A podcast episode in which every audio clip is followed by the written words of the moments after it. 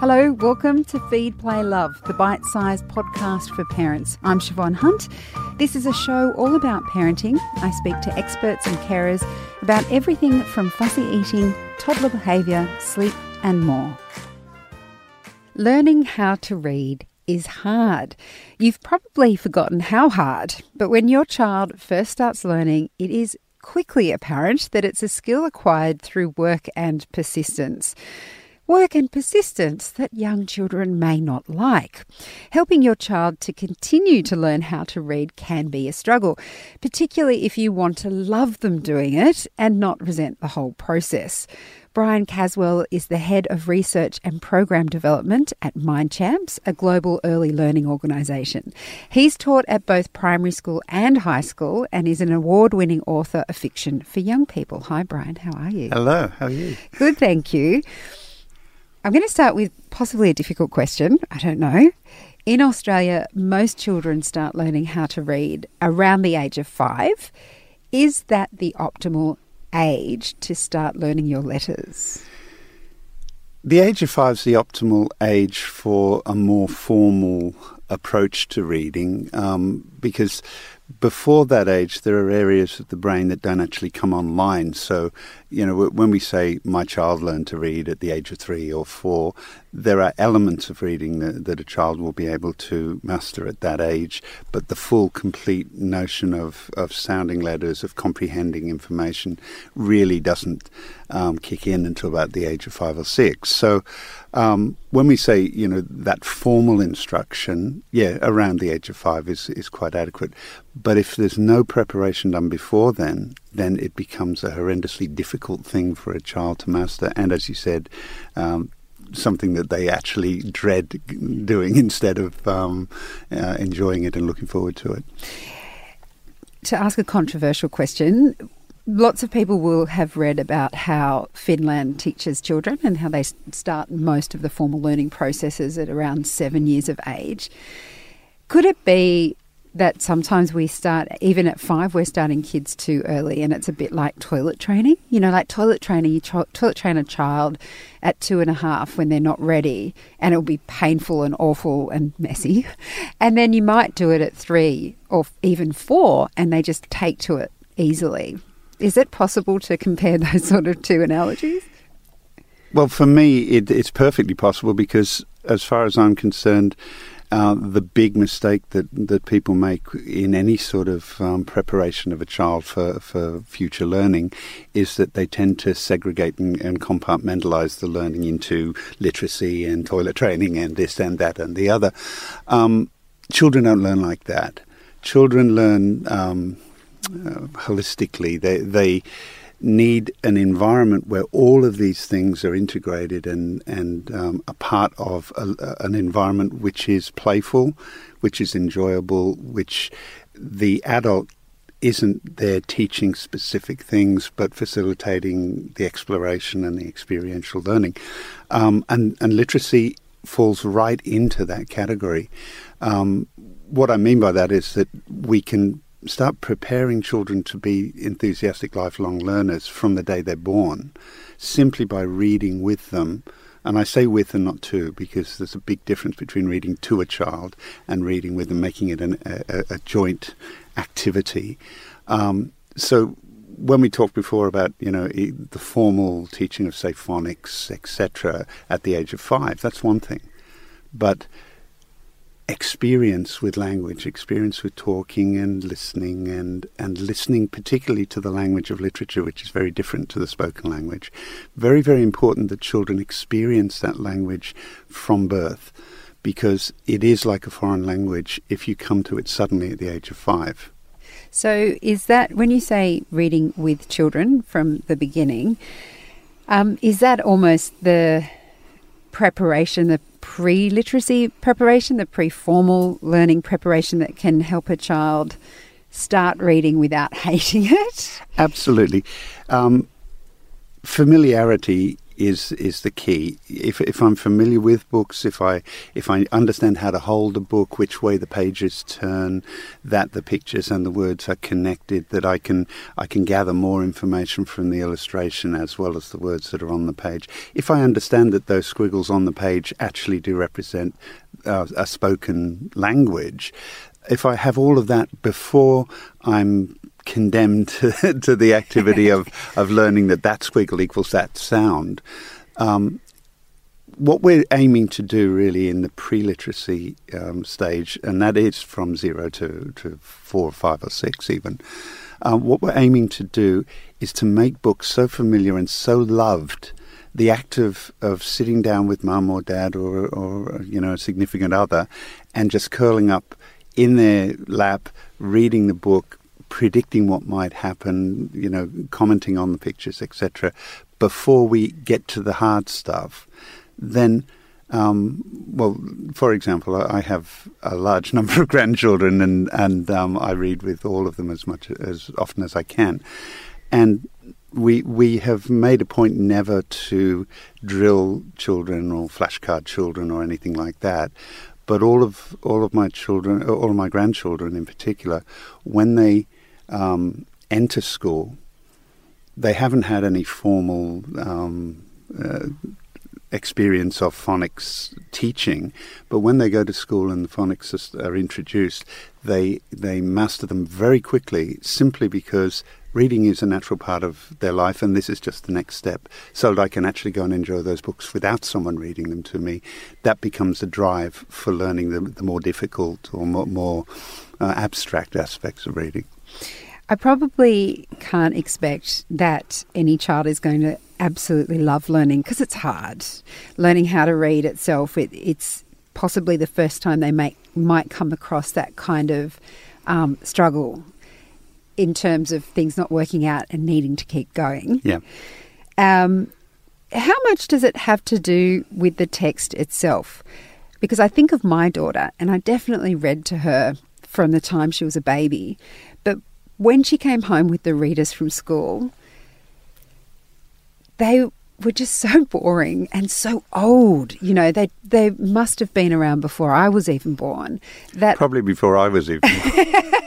um, Does that actually play into it? Because I know it's not going to be something I can expect her to enjoy from the moment she starts reading, even if she's used to hearing those words. Does the text play into it at all? Absolutely. You see, the issue with any learning um, process is engagement. If you're not engaged, you don't learn. It's just, and if you're a child, if you're not engaged, you don't even try to learn. Um, if there's no engagement in the subject matter, in the level of text, in the illustrations. I mean, if the illustrations are 1950s illustrations, 1960s illustrations, um, which are notoriously literal. How to cook a muffin. Else. Oh my uh, God. And, you know, if that's what you're presenting to a five year old who lives on Nickelodeon, who has um, iPads full of really exciting stuff happening all the time, and you're saying, oh, this is much more fun. Um, the the message and the um, and the practice do not match. What we need is for children to be so experienced with really exciting, interesting, engaging books well before we ask them to decode those books, so that I mean, I my grandchildren knew some of the books off by heart well before they could decode anything. They could predict what was going to happen because the books were designed. You know, writing a picture book is not simply a literal activity; it's a literary activity. It's one of the hardest things. I've written novels, I've written books for adults, I've written picture books for for children. Writing picture books is the most difficult of all of them because you have to use a very limited vocabulary but make it so engaging and so exciting that the kid will want to do that rather than anything else. If it's not that sort of experience, then you can't expect a child, even at the age of seven or eight, to be interested in in learning that process. So, how do you then uh, find a way to get them engaged once they've started learning? Um, I remember going to the library once and saying, you know, I'd like to borrow some books that are at my daughter's leading, reading level. And they were all from different countries or states or something about the way they numbered them was not the same as what my daughter's primary school does. But when I spoke to her teacher, he said one of the problems he has found is that children assume their reading is better than it is because their comprehension they're not understanding the pictures or the meaning behind the words. So they keep going further up without really learning the skills at their level. So, how do you choose an engaging picture book if it's not available at your primary school? That's probably the million dollar question always. But, but basically, forget, I think, as a parent, forget trying to get reading age right. Forget oh, this language level is exactly right for my child's reading ability. It's not about that. It's about is my child interested in this book? Can we sit down together and play with this book and make it an important event so that my child goes to bed thinking that was the greatest time I've had all day? Um, sometimes the language of the book will be more difficult than the child can actually read. Fine, read it with them. Let them read certain parts of it, read the more difficult parts with them, uh, ask them to predict what they think might happen, interpret the pictures. Find books that have repetition, find books that have rhythm and rhyme and, and all of those things that are going to grab a, a child's attention. And forget, we are not all professors of of um, linguistics, we can't say this is the age for this child and this is the age for that child, and it's meaningless anyway. I mean, even as adults, we write, we read stuff that is uh, beyond our full comprehension, but we make sense of it, and we do that because we're capable readers. Um, my my reading, because a lot of my, my life is in research, a lot of the reading that I do is is um, you know papers uh, that scientists have written in scientific language with lots of mathematics in it, which is not my forte at all. Um, but I can I can skim through the mathematics if I, I am able to sort of grasp the concepts and the and the detail and then I can go back and look at the conclusions that are based on that mathematics. So I'm not reading a paper and understanding everything in it. What I'm doing is I'm I'm drawing from that what is necessary for me what's relevant what's important and what's now. And children do exactly the same thing. They pull out of text what's important to them, and it may not be what's important to you. Just because your child is getting something out of a book that you didn't think the book was about doesn't mean they didn't get it out of there. And reading is is a part of a much bigger exploration of a, of a world that is totally unknown. A child starts off with no knowledge whatsoever and builds knowledge by connecting what's in the brain with what's coming into the brain. And literacy is just a part of that. And if we try to segment it and say, okay, we've got to make a child a reader, and we've got to make sure that these 46 phonemes uh, are, are, are phonic structures are memorized and categorized, and you're going at it the wrong way. You don't build a wall by throwing a whole bunch of bricks at a kid and say build a wall. Yeah. that, which is what exactly what phonics instruction is. It's here are all the bricks go. But if a kid doesn't know what a wall is if he's never seen a wall experienced a wall climbed over a wall then he's not going to build a wall. She's going to build something else. And it's not going to look anything like a wall because just having all the bits doesn't give you the blueprint for, for using them so we give the blueprint first. We, we um, one of the analogies I use is uh, when I'm talking to parents is um, if you if you were to be talking about um, the strategy of fine arts, you know how Da Vinci painted the Mona Lisa, for example.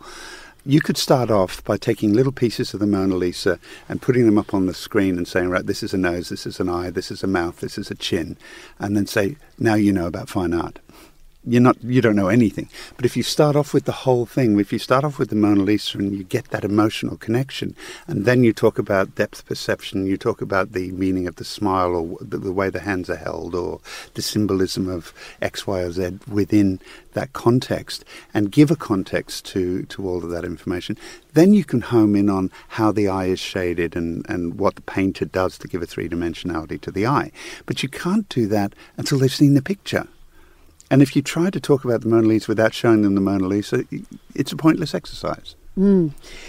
So, in summary, if you had to say the most important things you'd like parents to know about engendering a love of reading in your child, especially at a time when it's it might be challenging for them, what would it be? Forget trying to teach a child to read and just enjoy the experience of sharing books. Read with your children, give them a, an active participation in the process of reading, make it fun, make it tactile, make sure that the book is is opened and touched and and discussed outside of the mere text of the of the thing, but make sure that the text is read with rhythm, with enthusiasm, and with joy. And if all of that is happening, and if it if you're choosing texts with lots of rhyme, rhythm, and repetition, the three R's, um, what you end up with is, is children who predict the next word, who, who repeat those phrases, who bring the book back to you again and again because they want the familiarity and they want the enjoyment and the engagement. That's what you do. Then the reading comes naturally. We don't teach children to speak, we speak with them and they learn. Oh, I love that. That's great. Brian, thank you so much for speaking with us. Pleasure. That's Brian Caswell. He's the Head of Research and Program Development at MindChamps. Feed, Play, Love is a babyology podcast produced by Debbie Ning and presented by me, Siobhan Hunt. We'd love to hear from you, so if you'd like to get in touch, email us at feedplaylove at theparentbrand.com.au. See you next time.